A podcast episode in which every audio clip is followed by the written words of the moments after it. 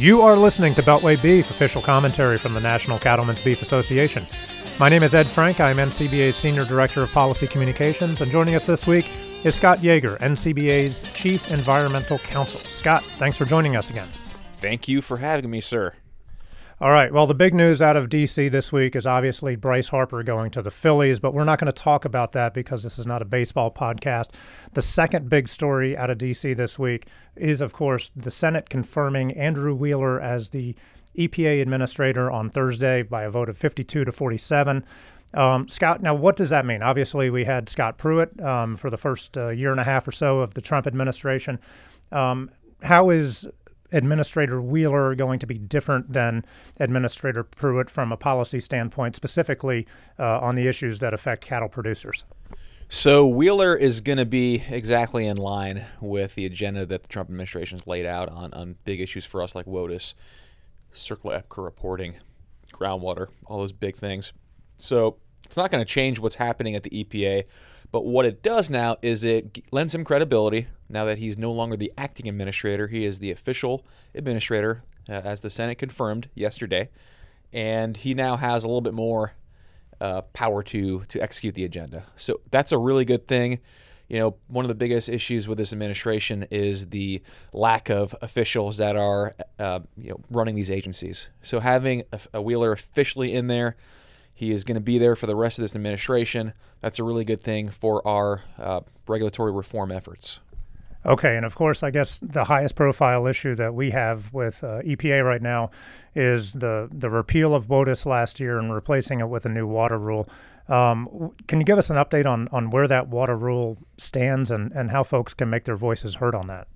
So the new water proposal currently has an open comment period. It's a 60 day comment period which means comments close April 15th. So it's more important now than ever before to get your voice heard in this process. We are in the home stretch of WOTUS, and we have the potential to get a really good outcome here, get a new rule that clarifies the extent of federal jurisdiction and provides uh, clarity and safeguards for waters that are truly federal. Okay? This is a big deal. So we need to get our voices heard. We have policy.ncba.org for producers to file comments directly with the EPA and Army Corps of Engineers. We made it as easy as possible for producers to get their voices heard by going to policy.ncba.org. Okay, that website, once again, in case you didn't get it, policy.ncba.org. Uh, the deadline for filing comments is April 15th, so get that done right away.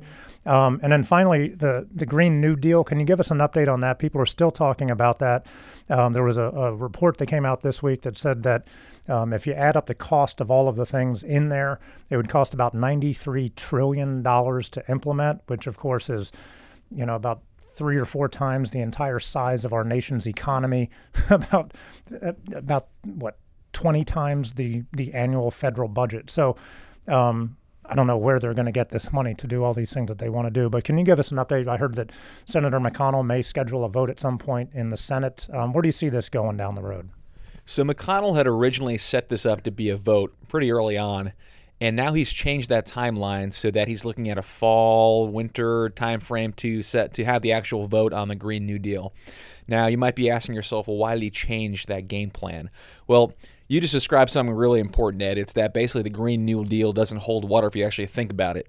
If we're saying that the cost of implementing these this deal is, you know, orders of magnitude more than our national GDP, that is a really good talking point for opponents of that. So I think McConnell caught on to that and has actually extended the time frame for us to be able to talk about it and show how patently ridiculous ridiculous this is, while also being able to tell our story about how cattle producers are doing the right thing, are a, a minuscule portion of overall greenhouse gases, and are actually doing a lot of good things to keep carbon in the ground.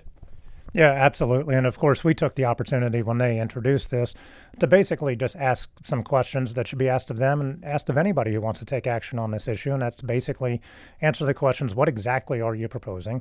How much is it going to cost? Who's going to pay that?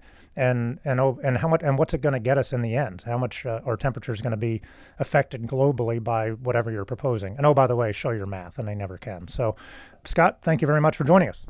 Thank you for having me, Ed. You've been listening to Beltway Beef. Until next week, eat beef. Check us out online at policy.ncba.org and follow us on Twitter at, at Beltway Beef. Thanks for listening.